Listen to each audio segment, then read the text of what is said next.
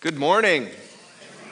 Welcome to worship. I'm Ben. I'm one of the pastors here at Hope. We are truly glad that you are here today as we worship God in this place. We are continuing uh, this sermon series on the Ten Commandments, knowing, believing that the laws of God, which can be summed up in these ten rules for life, uh, those rules have purpose, they have meaning for the lives that we lead. They order our society, they, they show us our failures, and they teach us how to live as godly people in a sinful world. And I hope you've seen that there's a wisdom. There's a deep wisdom in these commandments because they aren't ours, because they don't come from this world, but they come from the one who made it.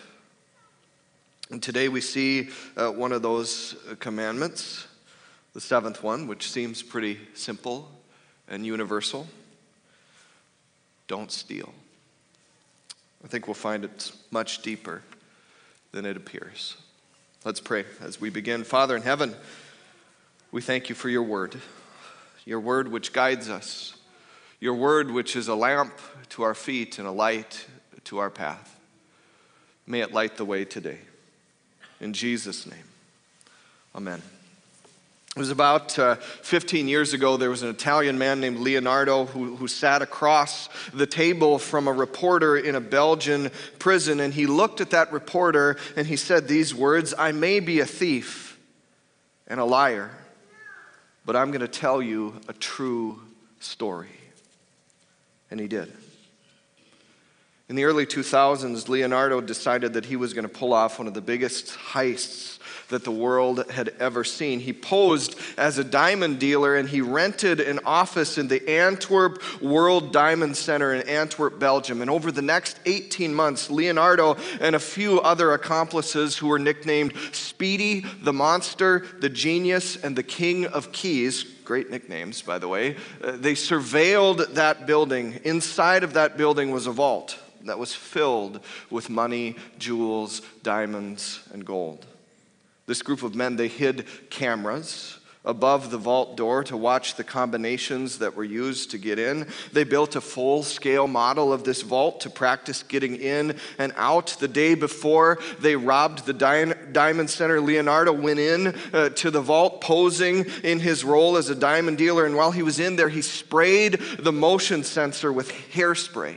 And the oil from the hairspray insulated that sensor so it wouldn't detect heat or motion. The next day in the evening, when it became dark, the, the group of men, they picked a lock in an adjacent building. They got into the vault room and they disabled the alarm system and the magnetic field uh, that monitored the room. And then they opened the vault door with a key that they had stolen. And it was inside there in the vault that they disabled the next set of alarms. And in the dark, they used a hand crank drill to open over a hundred steel lock boxes that were locked both by key locks and combination locks. At 5:30 the next morning, they loaded a car with duffel bags. They'd gotten past uh, a lock with over 100 million possible combinations heat sensors, motion sensors, magnetic fields, Doppler radar, and they had taken diamonds, gold, silver, jewelry, and cash valued at over a hundred million dollars. Apparently, Leonardo, Speedy, the monster, the genius, and the King of Keys had missed the day in Sunday school where they talked about the seven, seventh commandment you shall not steal. And it's not as glamorous as it seems, by the way.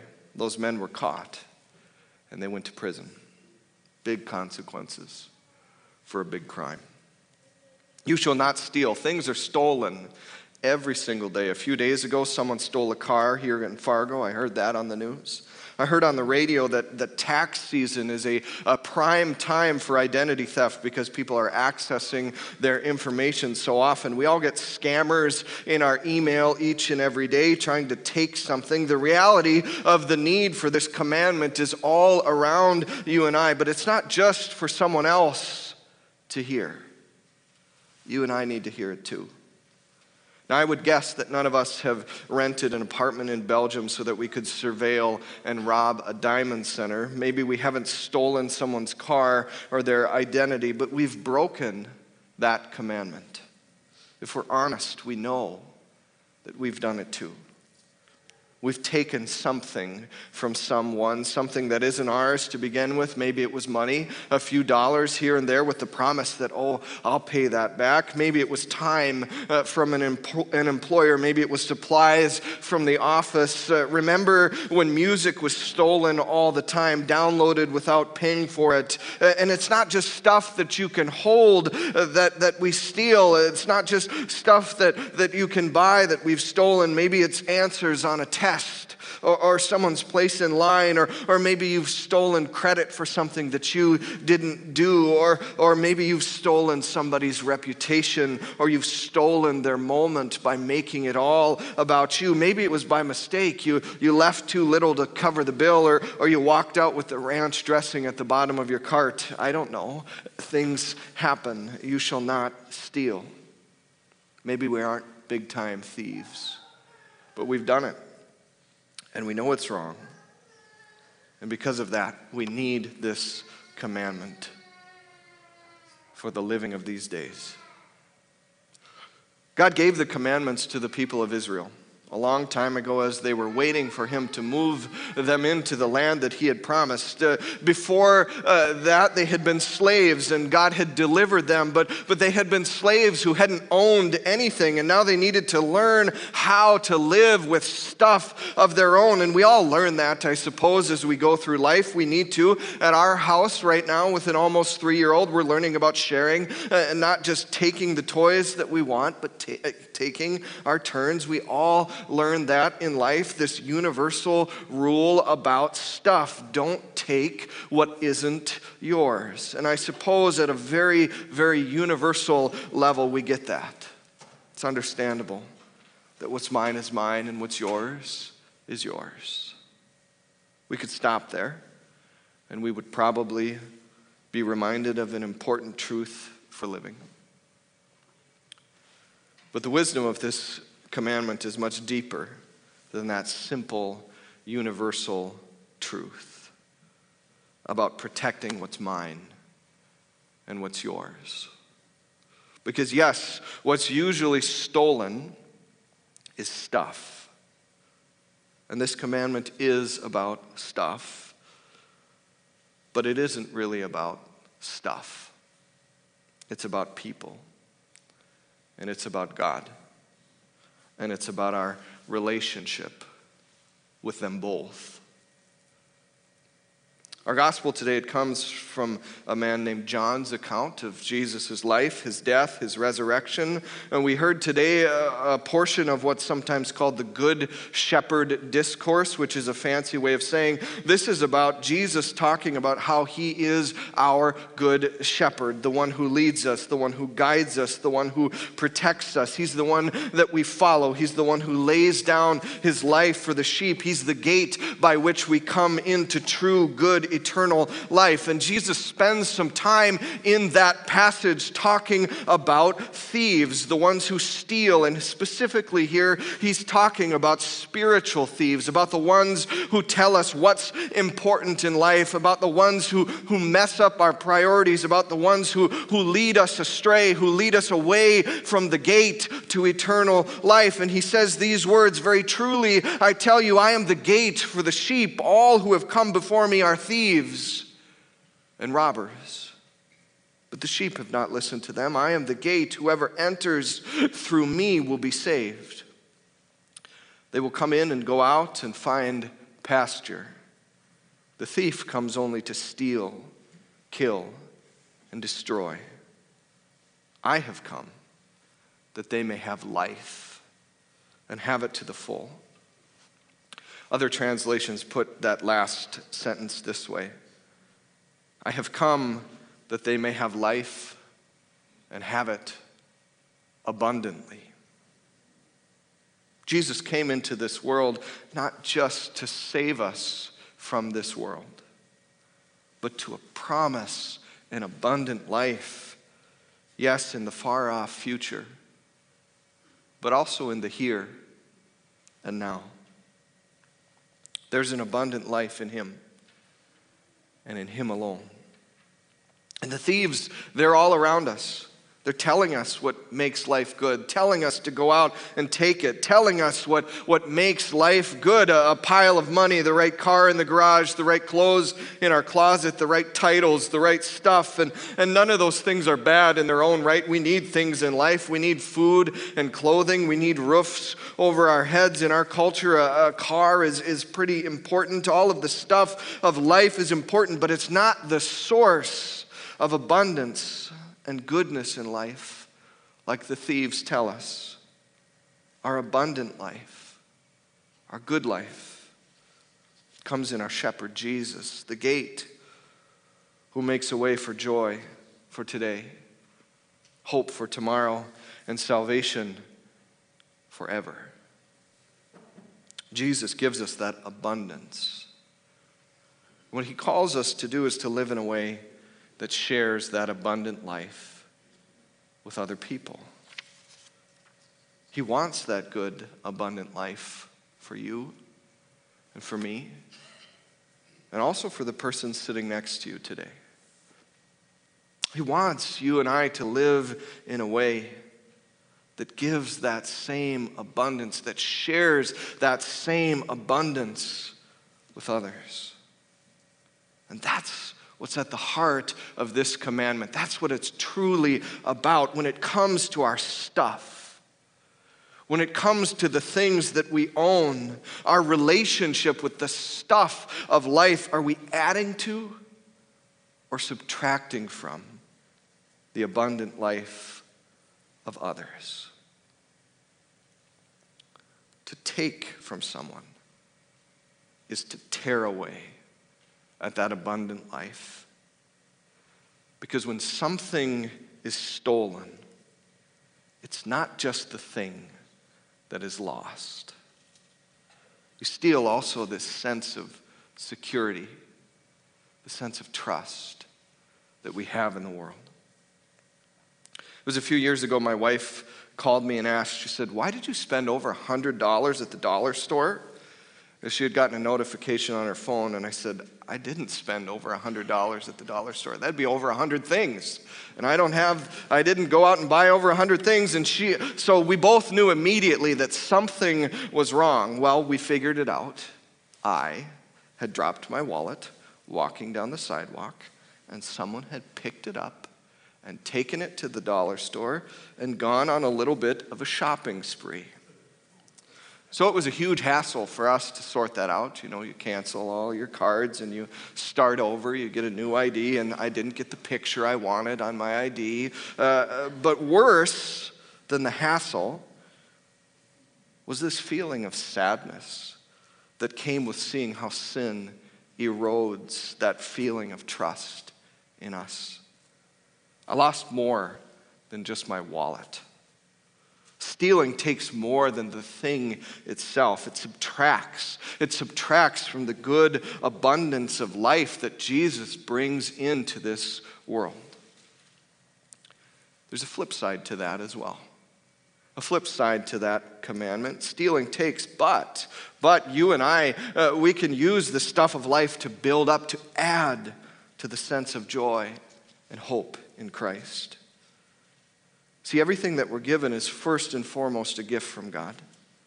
Psalms say the earth is the Lord's and everything in it, the world and all who live in it. And everything that we have that is first given from, from God can be used for God's good intended purpose to build towards the abundant life uh, that we have in Jesus. When we use what we have for others or when we protect what others have been given, we make a deposit towards the abundant life that Jesus gives. We add to what Jesus has already begun. There was another time that I lost my wallet. This was after the first time. And yes, there is a theme here. I dropped my wallet going, uh, walking down the sidewalk. Again, I need a chain for my wallet, I think. Uh, the, the only difference was this time, someone brought it back to me with all of the cash inside of it. It could have been theirs. and I never would have known. But they didn't take it. They protected and preserved what was mine. And in that moment, I was built up, and my hope in the world grew just a little bit brighter. There was a joy that I felt in that moment, a trust, a gratitude, an abundance that was there, the kind that Jesus hopes for each and every one of us. You shall not steal. It's not really about stuff. This commandment today forces us to ask a question. The question is this Is our relationship with the material things of life adding to or subtracting from the abundant life of Jesus in this world. And for all of us today, it's probably both adding and subtracting. Because the reality of our lives is that you and I are, are caught between the pull of sin and the grace of Jesus. We are somewhere between sinner and saint, each one of us, and, and we don't always get it right in this life. I read the other day about something that happened years ago. It was in a little town in Alabama, and there was a boy and his friend. They were at church, and they were wandering uh, the church after Sunday school had ended. And as they were wandering, they went into a room, and they, they found in that room a little lockbox that was filled with money, and they were able to pry that lockbox open, and they took what was in there. It was maybe a few dollars, $20 maybe, uh, which was lots for a few little boys. They took that money, they stole it. 40 years later, one of those little boys who wasn't so little anymore made a phone call to that same church. And he spoke with the pastor. And he told him the story of what he had done and how a few years later he had moved away from that little town. And a few years after that, as he got older, he had started to walk closer and closer with Jesus in his life. But that stolen money, it weighed on him. It became this heavy burden on his heart. He wanted to give something back to the church. So he told the pastor that a check was coming in the mail. And then he sent one $1,000. And he told the pastor that he wanted it to go towards children's ministry. That little boy stole. He subtracted from the life of that church. But that man, the one who knew Jesus, he added to it with abundance. What about us? What about you? What about me? Are we living in a way that steals life from the people around us? Or are we preserving that abundant life? You shall not steal. I think we know that. You shall not steal, but instead give life. The one that Jesus gives first, freely. There's no need to steal it, it's already been given. Just accept it preserve it, treasure it, and share it. Amen. Father in heaven, we thank you today for your goodness, for your mercy, for your love. We thank you that everything that we have been given is first and foremost a gift from you. We thank you for the abundant life that comes when we walk through the gate of knowing you when we come to know Jesus. Let our lives, the lives we live, the things we have, preserve, uplift, and strengthen that abundant life for others. It's in Jesus' name that we pray. Amen.